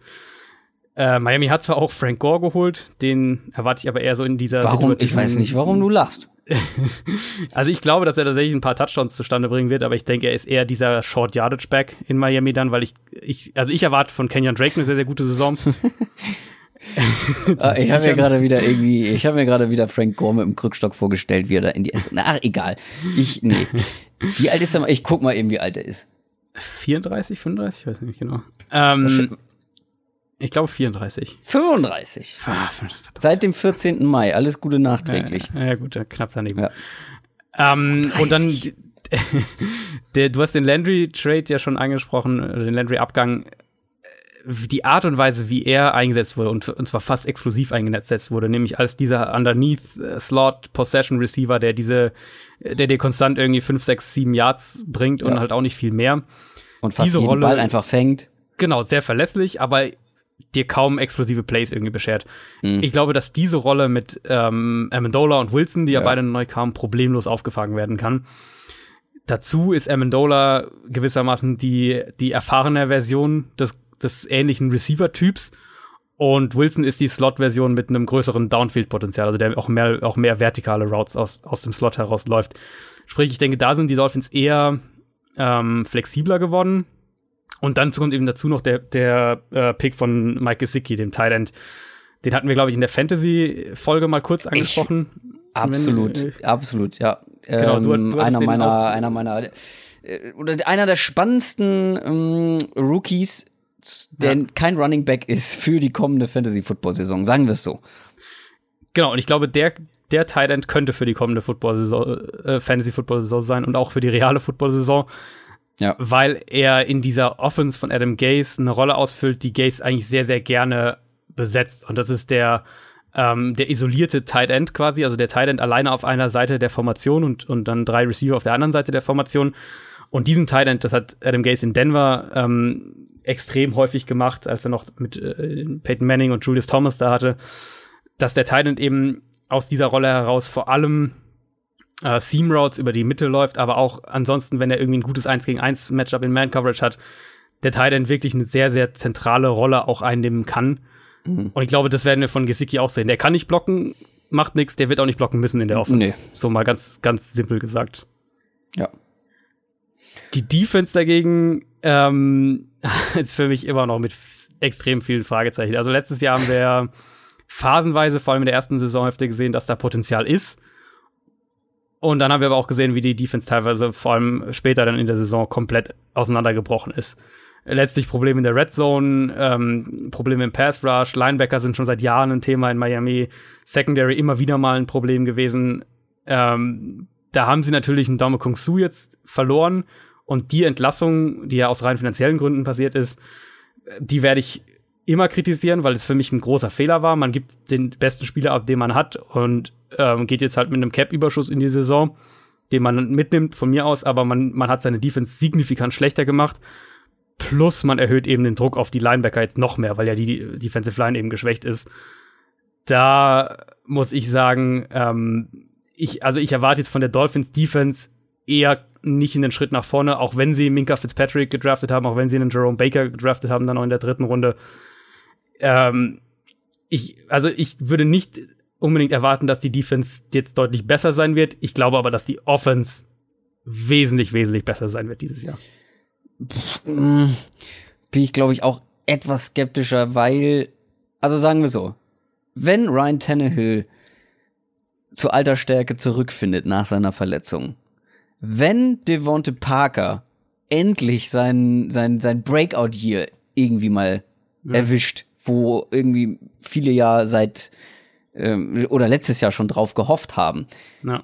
Wenn Kenyon Drake wirklich so stark ist, wie er letztes Jahr ab und zu mal hat durchblitzen lassen, dann könnte das auch in der Offense eine gute Saison. Ich frage mich nur, ich sehe es nämlich in der Defense ähnlich wie du. Ähm, ich glaube, die wird relativ löchrig sein und dementsprechend auch viele Gegenpunkte kassieren.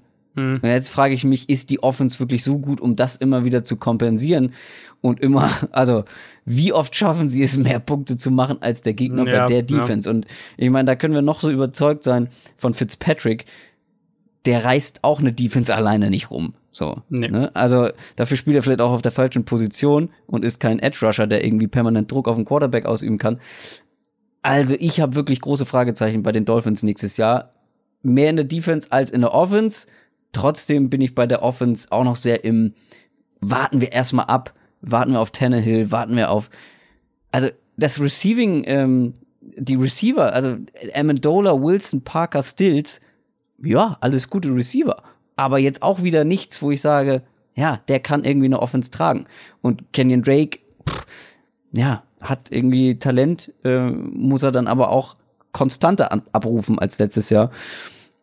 Ja, schauen wir mal. Wollen wir schon zum nächsten Team? Ja, ich glaube schon, oder? Also, oder, also hast du noch was zu sagen? Ich habe, äh, nö, ich, ich glaube, das haben wir ähm, unsere ähm, wahrscheinlich jetzt alle Miami Dolphins Fans sagen. Ach komm, abschalten. Keine Lust mehr. Ja, aber wie gesagt, äh, ich bin bei der Offense noch ein bisschen zurückhaltender. Das nächste Team hat es letztes Jahr tatsächlich, ich frage mich im Nachhinein wie, aber sie haben es in die Playoffs geschafft. Die Buffalo Bills sind Zweiter in der AFC East geworden und du hast dir mal genauer angeguckt, was sie in der Offseason so gemacht haben. Genau. Ähm, Josh Allen ist natürlich das alles überragende Thema. Da irgendwie, egal welches Storyline man jetzt irgendwie rund um die Bills dreht mhm. oder sich da irgendwie damit beschäftigt, es geht eigentlich fast immer um, um Josh Allen, obwohl der ja eigentlich, und ich glaube, da ist sich jeder einig, selbst die Leute, die Fan von seinem Potenzial sind, eigentlich sollte der ja in, im ersten Jahr auf keinen Fall spielen. Das ist, sollte, sollte. Sieht, denke ich, genau, sieht, denke ich, eigentlich jeder so. Und das führt dann direkt zu einem anderen zentralen Aspekt, der eigentlich über dieser Bills Offense stehen müsste. Buffalo's Offensive ist brutal dezimiert im Vergleich zum letzten Jahr. Ähm, das fängt auf der Quarterback-Position an, wo du ja, äh, wo du ja AJ McCarron quasi Tyra Taylor ersetzt, was schon mal ein massives Downgrade ist. Und dahinter hast du dann jetzt Josh Allen und Nathan Peterman. Und da direkt die Frage an dich wieder. Ist es der schlechteste Quarterback-Room in der NFL? Stand jetzt ja. Ja, würde ich nämlich ganz Stand, genauso sagen. Stand äh, vor der Saison 2017, äh, 2018, 2019 auf jeden Fall. Weil ja. Du hast es angedeutet, Josh Allen sollte einfach noch nicht starten, weil er hat vielleicht die körperlichen Voraussetzungen und halt den starken Arm, aber ihm fehlt garantiert noch der Feinschliff. Ja. Äh, für die NFL. AJ McCarron, ja, gibt's wenig Sample Size ähm, um jetzt zu sagen, könnte ein NFL Starting Quarterback werden. Und was Nathan Peterman da letztes Jahr gezeigt hat, oh, wie viele Interceptions hat er in seinem Debüt geworfen? Fünf, Fünf? glaube ich. Aber ja auch die Situation ähm, reingeworfen worden, hätte niemals spielen dürfen. So dieses äh, klassische ähm, hatte da eigentlich nichts zu suchen und und ich glaube, dass der mal ein guter NFL-Backup sein kann, aber halt auch nicht viel mehr. Oh, aber und stell dir das mal vor, du feierst dein NFL-Debüt und wirfst ja. fünf Interceptions. Der Typ muss doch jedes Mal jetzt zittern, wenn er aufs ja, Feld kommt. Absolut. Also das, das macht einen Spieler, den verbrennst du mit sowas, mit so einer Aktion. Und da ist scheißegal, ob er irgendwie viel Talent hat. Wenn du den so da reinschmeißt und er so krachend untergeht, wie in diesem Fall, dann wird es ganz schwer, glaube ich, den irgendwann wieder aufzubauen. Also wer weiß. Ähm, vielleicht hat er gute, gute Leute da. Selbstvertrauen. und ja. ein gutes Selbstvertrauen. ähm, aber ja, Josh Allen noch nicht fertig. AJ McCarron ist für mich ein großes Fragezeichen. Und Nathan Peterman hat ein Quarterback-Rating, sehe ich hier gerade von Pro Football Focus für die letzte Saison bekommen von 45,3. Ich glaube, da hätte auch fast jeden Ball einfach spiken können. Ja, wahrscheinlich bei Turnovern wäre es wahrscheinlich besser gewesen. Ja, so viel dazu. und es geht ja dann noch weiter. Also die Offensive Line ist ja dann direkt der nächste Punkt. Ähm, wir haben Abgänge von Richie Incognito, der letztlich jetzt unterm Strich auf eigenen Wunsch quasi entlassen wurde. Ähm, Cordy Glenn, der zu den Bengals getradet wurde. Und Eric Wood, der Center, der seine Karriere beenden musste, äh, verletzungsbedingt. Sprich, deine komplette Center, Left Guard, Left Tackle, Starting-Formation der letzten Saison, die eine deiner großen Stärken war, ist weg. Das musst du erstmal alles wieder neu aufbauen mit, mit teils neuen Spielern, teils Leuten, die dazukamen. Russell Bowden zum Beispiel kam aus, aus Cincinnati, der Center. Das ist eine sehr, sehr, sehr wackelige Line, bestenfalls für mich. Und was ja dann auch für ja, den Quarterback, genau, ja, genau, was dann für den Quarterback ja gerade der das Riesenproblem ist, völlig wurscht, welcher Quarterback da letztlich spielt der wird unter dieser Line, äh, wird der zu leiden haben. Und nicht nur er, sondern auch einer meiner Lieblings-Runningbacks der ganzen Liga. Und letzte Saison habe ich gesagt, okay, Shady McCoy ist der einzige in der Offense, der bei den Bills irgendwie was reißen kann. Holt euch ja. den bei Fantasy Football. Ich glaube, ich hatte den in allen Ligen. und es hat sich letztendlich auch gelohnt, weil er einfach so unfassbar oft den Ball bekommen hat.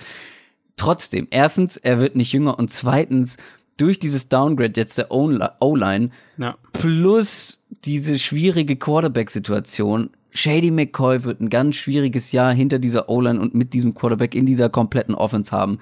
Und selbst er, von dem ich wirklich sehr viel halte, obwohl er auch schon jetzt, weiß ich gar nicht, auf jeden Fall ein paar Jährchen über 30 ist, wird, wird es nicht alleine reißen können.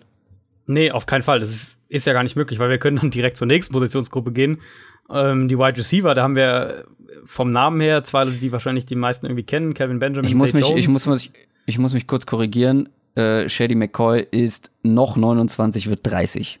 Okay. Ich habe ihn ja. irgendwie älter im Kopf gehabt. Naja. Gefühlt schon ewig in der Liga ja. Ja. Ähm, das ist jetzt auch ein Receiving Core, das für mich mit massiven Fragezeichen daherkommt. Also Zay Jones, letztes Jahr der Zweitrunden-Pick der Bills, ähm, ist noch völlig offen, wie der in der NFL sich letztlich schlagen wird. Da kann man eigentlich noch nicht viel sagen. Und Calvin Benjamin ist halt, ähm, ja, ich glaube, wir wissen mittlerweile, was Calvin Benjamin ist. Er ist ein großer Possession-Receiver, der, der dir auch deine Downfield-Pässe fängt, aber der ist keiner, der mit seinen mit seinen agilen Routes oder, oder mit seiner Explosivität irgendwie punktet. Nee. Sprich, der, der ist ein guter Receiver, aber der wird nicht dein Team tragen.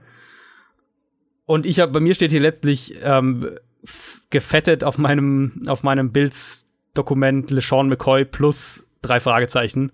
Und genauso ist, ist, kann man diese Bills Offense im Moment mehr oder weniger zusammenfassen. Und das macht es auch wahnsinnig schwer, irgendwas offensiv da zu prognostizieren. Ähm, ja. Außer, dass wir, glaube ich, vorher sagen können, dass Allen irgendwann diese Saison zum Einsatz kommen wird, weil, ähm, weil ja, AJ McCarron hinter der Line und, und unter den Voraussetzungen, glaube ich, nicht 16 Spiele leistungsmäßig als Starter übersteht, dann führt es wieder so zu dem Punkt, was kann man eigentlich da vorhersagen? Ähm, sie haben ja einen neuen Offensive Coordinator, Brian DeBoll aus dem College geholt. Der spielt ähm, eine Version der, der Erhard Perkins Offense, die ja auch die Patriots eben äh, als Basis ihrer Offense haben. Ähm, das heißt vor allem Option Routes, das heißt äh, das ganze Feld lesen für den Quarterback. Das heißt, dass die Spielzüge in äh, Route-Kombinationen unterteilt werden, sprich eine Vielfalt dazu gewonnen wird, was, ähm, äh, was gleiche Route-Konzepte aus verschiedenen Formationen heraus angeht. Und er hat im College auch den Quarterback als Runner eingesetzt. Also das ist was, was sicher gerade nur Josh Allen zugutekommen könnte. Ähm, der Head Coach Sean McDermott hat schon durchblicken lassen, dass Matchups generell eine größere Rolle spielen werden und dass die Offense äh, multidimensionaler werden soll ich denke, da werden wir auch wirklich einige Veränderungen sehen. Das klingt erstmal alles schön und gut und, und vom Scheme her denke ich, dass das auch gerade einem jungen Quarterback helfen kann, wenn er erstmal das Playbook verstanden hat, was in dem Fall nicht leicht ist. Aber die Frage muss eben wirklich sein, was ist mit dieser Offensive Line, was ist mit diesem Receiving Core, was ist mit diesem Quarterback Room für 2018 realistisch möglich? Und ich glaube, das wird einfach nicht viel sein. Einsatz vielleicht noch zur Offense bevor wir dann ähm, zur Defense kommen sollten, Charles Clay wird, glaube ich, ein sehr wichtiger Mann nächstes Jahr werden. Er war letztes Jahr schon ja. irgendwie so, in meinem äh, Lieblings-Fantasy-Football-Podcast wird er immer Mr. Necessary genannt, also irgendwie so, äh, ja, den, den man unbedingt braucht, ähm, mhm. der immer irgendwie anspielbereit war. Ich glaube, Charles Clay wird eine wichtige Rolle nehmen, weil einfach aus Mangel an Alternativen und für die kurzen ja. Checkdown-Pässe. Aber kommen wir zur Defense von den äh, Buffalo Bills sehr gute Pass-Defense letztes Jahr. Äh, waren eines der besten Teams, was, was Yards pro Pass angeht. Äh, eines von vier Teams nur, neben äh, Baltimore, Jacksonville und den Chargers, das mehr Interceptions als zugelassene Touchdown-Pässe verzeichnen konnte. Haben ein sehr, sehr gutes Safety-Duo mit Micah Hyde und Jordan Poyer, äh, jungen, aufstrebenden Cornerback in Tredavious White. Sie haben Vontae Davis verpflichtet. Sollte der fit sein, ist das potenziell ein sehr, sehr guter Nummer 2 Cornerback. Das ist eigentlich ein großes Fragezeichen, muss man dazu sagen. Und sie haben sich im Draft gleich zweimal mit äh, einem Starter und einem äh, Rotationsspieler direkt für, die, für, die, für den Anfang verstärkt. Das ist einmal Tremaine Edmonds, der Linebacker, der da, denke ich, direkt von Anfang an spielen wird, auch wenn er sicher noch viel, sich noch, noch in vielen Bereichen steigern muss. Aber er ist einfach athletisch ein derartiges Monster, dass ich glaube, er wird auch am Anfang viel einfach mit dieser Athletik wettmachen können. Was, wenn er vielleicht noch für einen Read eine halbe Sekunde zu lange braucht, dann macht das irgendwie mit seiner Geschwindigkeit wieder wett. Die Defensive Line sollte, glaube ich, sehr solide sein und das passt auch zur äh, Philosophie von Sean McDermott, der seine Def mit der Def also in der Defense mit der Defensive Line das Spiel kontrollieren will. Alles baut darauf so ein bisschen auf. Da passt auch noch der Drittrunden-Pick Harrison Phillips dazu. Der gibt der Line ähm, Tiefe und einen, so einen ganz klassischen High-Motor-Spieler Kyle Williams ist nochmal zurück für ein, eine Saison. Ähm, sie haben Starlo Tulele für sehr viel Geld geholt, für zu viel Geld für meinen Geschmack, aber der ist natürlich auch direkt, äh, wird natürlich auch direkt ähm, in der Startformation stehen. Dann haben sie noch Trent Murphy geholt, Linebacker ähm, aus Washington, wenn ich es richtig im Kopf habe. Also die Front insgesamt ähm, ist, wird in Kombination auch mit diesen, gerade diesen drei Spielern, Michael Hyde, Jordan Poyer und Tredavious White in der Secondary, denke ich, wird für gut Druck sorgen und wird auch den Pass gut verteidigen können. Letztlich hängt viel davon ab, dass Shaq Lawson einen ordentlichen Schritt nach vorne machen muss Und es wird viel davon abhängen, wie schnell sich Tremaine Edmonds an die NFL anpassen kann. Wenn die zwei Sachen für die Bills positiv laufen, dann glaube ich wirklich, dass wir in Buffalo eine ne gute bis sehr gute Defense sehen werden. Die mhm. Frage wird sein, wie viel wird diese Defense auf dem Platz stehen, wenn wir uns die Offense anschauen. Viel? Ja, ich glaube es nämlich auch. Zu viel? wahrscheinlich schon, ja. Leider, also wahrscheinlich muss man sagen, wird es letztlich so sein. Ich denke, dass die Bills auch ähm, in puncto Win-Loss-Record, also 9 7 waren ja letztes Jahr, dass sie da doch einige Schritte nach hinten gehen. Ich würde vermuten, dass die Dolphins dieses Jahr vor den Bills landen in der Division. Das wäre mein Tipp zumindest. Ähm, das wird aber nicht an der Defense liegen. Das glaube ich nicht. Wenn ich mir anschaue, was sie da jetzt gemacht haben, wie das, wie das zusammenpassen kann, dann sehe ich da schon die Möglichkeit eben, wie ich gesagt habe, zu gut bis sehr gut. In der Offense aber sehe ich für kommende Saison echt, also fast nur Fragezeichen. Und nicht, dass mir jetzt irgendein Bills-Fan kommt mit oh, Defense wins Championship. Ja, aber ohne Quarterback gewinnst du kein Spiel. So. Ähm, aber trotzdem, also ja, äh, wir sehen beide große Löcher und Fragezeichen in der Offense. Ja. Starke Defense könnten wir erwarten. Kommen wir zu einem Team, beziehungsweise wir hatten jetzt drei Teams, wo wirklich viele Fragezeichen rumgeistern, auch einige Löcher irgendwie im Roster sind. Mhm. Kommen wir jetzt zu einem Team, wo das eher nicht der Fall ist. Zu den New England Patriots. Die haben mal wieder letztes Jahr die Division klar für sich entschieden. 13 Siege, gerade mal drei Niederlagen. Und sie haben es wieder in den Super Bowl geschafft, haben den dann aber verloren. Und irgendwie, weiß nicht, ob es dir auch schon so ging, hat man eine intensive Offseason schon erwartet. Bisschen vielleicht so wie bei den Bayern, wenn die ein wichtiges Finale verlieren, dann weiß man, okay, jetzt wird's im Sommer irgendwie krachen, da wird sich einiges verändern. Und man hat äh, bei den Patriots auch eine relativ intensive Offseason bestritten also zuallererst gab es mal oder gibt's immer noch jetzt auch gerade in den letzten zwei Tagen das Hickhack um Tom Brady und Gronk. Ähm, machen sie weiter, spielen sie, ja, nein, Stand jetzt werden sie beide nächstes Jahr spielen und das ist ein wahnsinnig wichtiges Zeichen für die New England Patriots. Ich fange diesmal mit der Defense an, weil da lag in der Free Agency so ein bisschen das Hauptaugenmerk drauf. Die wichtigsten Signings in der Free Agency waren auf jeden Fall Danny Shelton, Defensive Tackle von den Browns und Defensive End Adrian Claiborne, der von den Falcons gekommen ist. Der hatte letztes Jahr 9,5 Sacks und jetzt äh, mag vielleicht der ein oder andere sagen, ja, aber er hatte sechs Sacks, sechs Sacks in einem Spiel und zwar gegen Dallas. Ja, aber wenn man dieses Spiel rauslässt, hatte er trotzdem noch 42 Quarterback Pressures, also 42 Situationen, wo er den Quarterback unter Druck gesetzt hat, wenn auch nicht gesackt. Also ähm, wichtig für die D-Line der Patriots, die ja auch Harrison jetzt verloren haben, den sie im Laufe der letzten Saison geholt hatten, ähm, der sein Karriereende bekannt gegeben hat. Und die D-Line war definitiv nicht die Stärke ähm, der Patriots letztes Jahr und die hat man, glaube ich, deutlich verstärkt. Vor allem ja, außen ja. mit Claiborne und in der Mitte mit Shelton. Dann hat man sich noch Cornerback Jason McCody geholt per Trade von den Browns. Spielt jetzt übrigens wieder mit seinem Zwillingsbruder Devin McCody zusammen, der Safety ist. Weil man aber auch auf der anderen Seite einen wichtigen Cornerback ja, also sowas von vom Hof gescheucht hat, nämlich Malcolm Butler, der dann im Super Bowl gar nicht spielen durfte auf einmal. Bis heute ein großes Fragezeichen für mich. Das wäre es, glaube ich, jetzt schon zur Defense. Wenn man sich das in allem anguckt, hat man, glaube ich, die Verluste, die man da hatte, sehr gut ersetzt. Malcolm Butler konnte man mit Jason McCordy meiner Meinung nach nicht eins zu eins ersetzen, ist aber auch schwierig. Malcolm Butler wollte zu viel Geld haben auf jeden Fall, Jason McCordy ist billiger. Ähm, trotzdem ist das einer, der da direkt starten kann. Weiß nicht, hast du noch was zur Defense zu sagen? Ich finde, da hat sich nicht wirklich viel verändert, außer dass man die D-Line halt verstärkt hat und dann in der Mitte bei den Linebackern noch ein bisschen im Draft dann auch nachgelegt hat. Ähm, also generell glaube ich weder viel stärker noch viel schlechter geworden. Äh, das, das würde ich jetzt ein bisschen anders sehen. Ich glaube, sie sind okay. tatsächlich ähm, gar nicht so also, wenig stärker geworden in der Defense. Ja, also ja, Moment, ich muss, ja, ja, du hast, äh, teilen wir das auf in, in Secondary vielleicht etwas schlechter geworden. Malcolm Butler etwas war schon ja. etwas mhm. schlechter geworden und vor allem die D-Line besser geworden.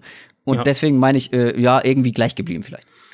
Ähm, ich denke, dass sie, also bei den Patriots muss man ja immer so ein bisschen auch äh, verstehen, was sie, was sie machen wollen. Und das war ja, ist jetzt schon seit Jahren in New England so, dass sie nicht auf einen, ähm, auf einen dominanten Edge Rush setzen, sondern sie versuchen eben Pressure anders zu kreieren und sie versuchen auch teilweise gar nicht, also jetzt, es ist nicht so wie bei anderen Defense, dass das oberste Ziel immer ist, den Quarterback unter Druck zu setzen, kostet es, mhm. was es wolle, sondern ähm, es ist eben eine Defense, die sehr auch auf Gap Controlling spielt, also so ganz einfach gesagt, ähm, deine Position an der Line of Scrimmage kontrollieren für die Defensive Line und dafür sorgen, dass die ähm, Linebacker dahinter Plays machen können, zum Beispiel. Mhm.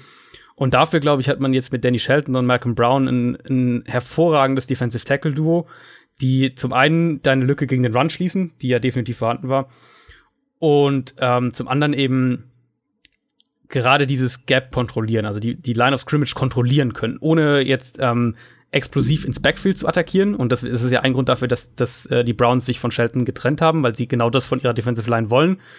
Das wird man von denen nicht kriegen. Auch ein Adrian Claiborne ist jetzt nicht unbedingt der Spieler, der das, der jetzt der klassische Edge Rusher ist. Aber das sind alles Spieler, die wahnsinnig diszipliniert ihre Gaps verteidigen und, und, und halten können. Und das ist letztlich genau das, was Bill Belichick will. Ich glaube, dann, dann dahinter muss man sehen, dass ein ähm, dass ein äh, Spieler wie Derek Rivers zurückkommt, der letztes Jahr der zwar der Drittrunden-Pick, aber ich glaube dann letztlich der erste Pick der Patriots in dem Draft war, äh, den, den sie hatten, der die komplette Saison verpasst hat, verletzungsbedingt. Das ist einer, der theoretischen Edge Rusher sein könnte, so wie man sich einen Edge Rusher vorstellt, den die Patriots ansonsten eigentlich nicht wirklich im, im Kader haben. Dazu viel Tiefe einfach in der Line. Ähm, Dietrich Weiss noch dahinter, Lawrence Guy ist auch noch da. Also ich glaube wirklich, dass die, dass die ähm, Patriots in der Defensive Line deutlich stärker wurden für das, was sie machen wollen. Und das, das wird, denke ich, die Defense insgesamt auch in der kommenden Saison mehr prägen. Dann hat man sich, habe ich ganz vergessen, Duke Dawson noch geholt in der zweiten Runde, ja. wenn mhm. ich das richtig erinnere.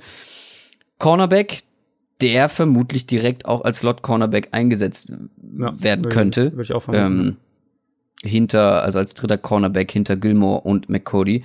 Ähm, also hat man auch noch mal ein bisschen für Tiefe da in der Defense gesorgt. Generell ist es schon eine sehr gute Defense. Also da haben wir jetzt äh, vor allem in dieser Division, jetzt mal die Bills äh, außen vor, auch andere Beispiele für gesehen. Also Absolut. das ist eine sehr solide Defense. Kommen wir aber zu der Offense, da hat sich auch jede Menge getan. Auch da hatte man Verluste. Dion Lewis allen voran, Running Back, der zu den Titans gegangen ist. Nate Solder, seit Ewigkeiten der Left Tackle für Brady gewesen, ist jetzt weg. Brandon Cooks, Wide Receiver, ist weg. Danny Amendola, haben wir schon drüber gesprochen, ist zu den Dolphins gegangen. Also zwei wichtige Waffen im Passing Game, weg. In der Free Agency hat man dann offensiv, äh, ja, zwei ehemalige Zweitrunden-Picks geholt. Auch sehr interessant. Die Patriots machen mal wieder das, was sie eigentlich irgendwie immer machen. Sie holen sich Leute, die mal als enorm talentiert galten und dann irgendwie in der NFL nicht so richtig Fuß gefasst haben, mehr oder weniger hm. überzeugt haben und äh, machen sie vielleicht wieder stärker. Also wir haben da zum einen Running Back Jeremy Hill, der von den Bengals gekommen ist, und Wide Receiver Jordan Matthews. Ja, weiß ich nicht, ich bin von beiden jetzt nicht so wahnsinnig überzeugt, aber dann kam der Draft und da hatten ja irgendwie alle damit gerechnet, man holt sich jetzt den, in dieser Quarterback-Klasse vor allem, holt man jetzt den Tom Brady-Nachfolger. Mhm. Vor allem, weil man ja auch zwei Erstrunden-Picks hatte, nachdem man ja Brandon Cooks zu den Rams getradet hat, hatte man zwei Erstrunden-Picks und bei der Quarterback-Klasse Manche haben sogar erwartet, dass sie noch mal wieder nach oben traden, ja. um irgendwie ähm, ihren Quarterback des Wunsches der Wahl äh, zu bekommen. Hat man aber nicht gemacht, wie wir alle jetzt wissen. Man hat erst in der siebten Runde einen Quarterback geholt, der schon 24 Jahre alt ist. Relativ alt für einen Rookie, finde ich. Also wenn man es vergleicht mit äh, Sam Darnold, der jetzt gerade erst mal 21 wird dieses Jahr.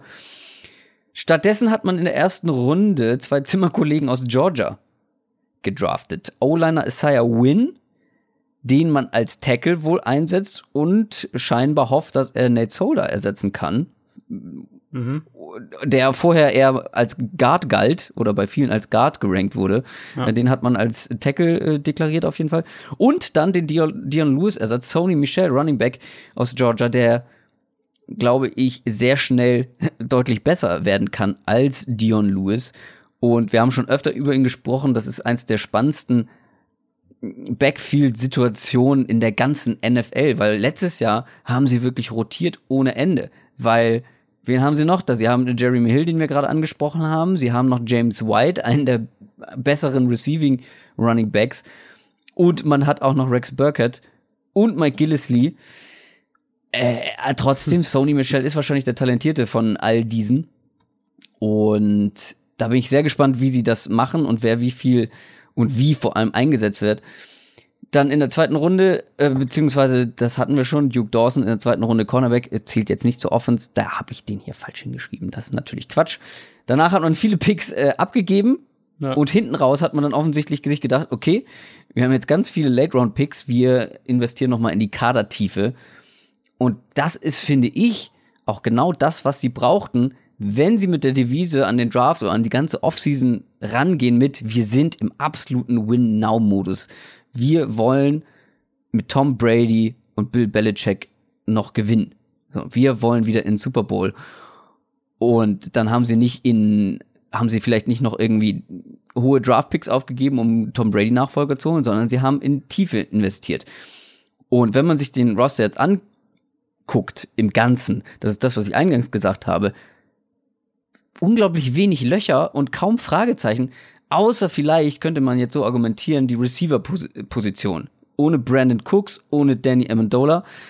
Da kommt aber auch Edelman zurück. Und trotzdem, ich weiß nicht, wie es dir geht, aber ich finde unfassbar ausgeglichen auf einem unglaublich hohen Niveau. Der ganze Roster. Genauso würde ich im Prinzip auch sagen, die Offensive Line noch so ein bisschen als Fragezeichen, aber auch da ja. ähm, kann man halt sagen, letztes Jahr die, die Offensive Line war nicht, also die Offensive Line war echt solide letztes Jahr, bis teilweise auch gut und teilweise sehr gut. Ähm, man behält ja die Interior Line zusammen mit David Andrews, äh, Joe Thuney und, und Shaq Mason. Das ist schon eine sehr, sehr starke Basis. Wenn, wenn Isaiah Wynn tatsächlich Left Tackle spielen kann, dann denke ich, werden wir auch in der nächsten Saison wieder eine sehr solide Patriots-Line sehen. Ähm, Receiving Core hat sicher ein bisschen Fragezeichen, weil wir auch mal schauen müssen, wie Julian Edelman zurückkommt, also in welchem Fitness oder in, in, wie mm, beweglich er noch mhm. ist, wie explosiv er noch ist. All das muss man ja dann auch erstmal sehen. Letztlich aber eben wahnsinnig tief. Man hat genau wie bei den Running Backs, du hast ja gesagt, extrem, man kann extrem flexibel da durchwechseln, was die Patriots ja auch machen, von Spiel zu Spiel und auch innerhalb eines Spiels wird da ja wirklich verhältnismäßig extrem viel durchgewechselt und, und aus verschiedenen eben genau das, was wir vorhin bei der bei der Offense, ähm, bei dem Offense Scheme quasi bei den Bills gesagt haben, dass du mit verschiedenem Personal und verschiedenen ähm, Aufstellungen die Defense verwirren kannst sozusagen und daraus dann ähm, letztlich aber ähnliche Plays plötzlich spielst oder eben andersrum aus den gleichen Formationen unterschiedliche Plays spielst. So ist diese Offense ist, glaube ich, was das Scheme angeht und auch was die individuelle Besetzung angeht, wahnsinnig vielseitig, weil sie in einem gewissen Maß, und das ist nicht negativ gemeint, austauschbar ist, was die einzelnen ja. Spieler angeht. Ja. Und ich glaube, das werden wir nächste Saison auch wieder sehen. Ich würde vermuten, dadurch, dass sie Brandon Cooks abgegeben haben, dass wir ein bisschen weniger ähm, wieder ein bisschen Rückgang von diesem Downfield-Element sehen, das ja letztes Jahr sehr präsent war in der Offense der Patriots. Und wir wieder ein bisschen mehr das Kurzpassspiel sehen werden. Allerdings ist dieses Team auch mit einem Chris Hogan, mit einem mit Rob Gronkowski natürlich, ist auch immer noch in der Lage, ähm, der Defense jederzeit tief weh zu tun. So ist es nicht. Ich könnte mir halt gut vorstellen, dass sie dieses Jahr das mit den Receivern machen, was sie letztes Jahr mit den äh, Running Backs gemacht haben. Also die ständige Durchgetausche für jedes Play irgendwie, ja, der Personalwechsel. Mhm. Und dass sie das jetzt mit den Receivern machen. Also sie haben ja unglaublich viele verschiedene Receiver, wie du schon gesagt hast im Roster und dass sie da einfach je nach Situation und je nach Play komplett durchwechseln können und wenn das ein Team oder ein Coach, ein, ein Trainergespann, ein Coaching-Staff machen kann, dann das von den Patriots. Also ja. ich hatte so ein bisschen das Gefühl, weil man eben so viele Abgänge bei den Patriots hatte und halt eben nicht diese fancy Zugänge, Neuzugänge, wie zum Beispiel die Rams jetzt oder die Vikings. Dann hatte man keinen besonders aufregenden Draft, wo man eben keinen Quarterback geholt hat dass die Patriots tatsächlich von manchen so ein bisschen, ich will nicht sagen unterschätzt werden, äh, sondern so ein bisschen, dass ihre Stärke irgendwie so ein bisschen hin, hinten überfällt, so oder von den meisten nicht so richtig gewürdigt wird. Ganz ehrlich, unterschätzt einfach niemals die New England Patriots, solange Bill Fall. Belichick und Tom Brady mit an Bord sind, plus Gronkowski. Alleine die drei können, können einen unglaublich, also können jedes Team irgendwie besiegen. Ja, und ja, es gab Abgänge, es gab viele Abgänge, aber ich finde, die meisten davon haben sie adäquat und sehr, sehr gut ersetzt. Und die Patriots sind nach wie vor im Win-Now-Modus. Die Patriots sind nach wie vor ein, einer der Favoriten auf den Super Bowl. Absolut. Das, also da besteht für mich auch kein Zweifel dran. Die, die NFC ist deutlich stärker aktuell, wenn man sich die Teams jetzt anschaut. Ja. Ähm, aber Aber wenn Patriots- jemand da mithalten kann, Ganz genau. Also ich bin da auch immer noch so gut die äh, Steelers auf dem Papier aussehen mögen und so sehr jetzt, Ja. gut, jetzt hatten wir gerade die Chargers direkt schon das erste Verletzungspech. Die Chargers sind sicher ein Team, das man auf dem Zettel haben muss. Ähm, je nachdem, wie man zu Blake Bortles steht, mag man Jacksonville oder vielleicht auch Houston mit, mit den ganzen Verletzten, die die wieder zurückkriegen. Aber die Patriots sind für mich immer noch das Maß aller Dinge in der AFC. ich würde auch nicht darauf wetten, dass die auf jeden Fall wieder in den Super Bowl kommen. Ganz einfach aus dem Grund, wenn Tom Brady sich verletzt, ist es nicht vielleicht, vielleicht wie vor, vor zwei Jahren, als er gesperrt war, wo du da einfach einen Jimmy Garoppolo reinschmeißt, der dir trotzdem die Spiele gewinnt. Du hast jetzt Brian Hoyer und einen Siebtrunden-Pick dahinter. Oder, ja, also ich glaube, wenn Tom Brady ausfällt, wird's trotzdem schwer für die Patriots, auch wenn sie ansonsten sehr, sehr gut aufgestellt sind. Aber es wird, glaube ich, nicht mehr so leicht, wie es jetzt irgendwie mit Jimmy Garoppolo Klar, dann, ja, aber das dann war. trifft ja letztlich dann auch auf jedes Team zu. Also wenn die Steelers Absolut, wenn er, Big Ben verlieren, dann ist es ja, also ich glaube, da muss man, wenn man irgendwas prognostiziert, immer davon ausgehen, dass der Quarterback fit ist, weil sonst, ähm, sonst kann gut, man die Vikings, prognostizieren. die Vikings und die Eagles-Fans Ja. äh, werden jetzt sagen, Moment. ja, ja, ähm, klar, ja. Aber das kann halt nicht für, das kann halt nicht jede Franchise irgendwie so einfach wuppen, wenn der, wenn der, wenn der Top-Spieler, der Top-Quarterback ausfällt, dass man den dann so einfach ersetzen kann. ja. Gut, das war's für die AFC East, würde ich sagen. Das war's, ja. Drei große Fragezeichen, Und die Und die Patriots. Patriots. Wie immer eigentlich. wie immer. ja, ja, irgendwie die AFC East, weiß ich nicht, ob die noch mal ähm, dieses Jahr irgendwie spannender wird als die letzten Jahre. Ich glaube kaum. Das war's für diese Folge, das war's für diese Woche. Wir hören uns nächste Woche wieder mit einer neuen Division, mit einer anderen Division. Wir hören uns nächste Woche Donnerstag wieder. Da müssen wir, wir müssen noch fancy, fancy Schlussworte finden für unseren Podcast. ich sage einfach mal, bis nächste Woche. Tschüss. ciao, ciao, macht's gut.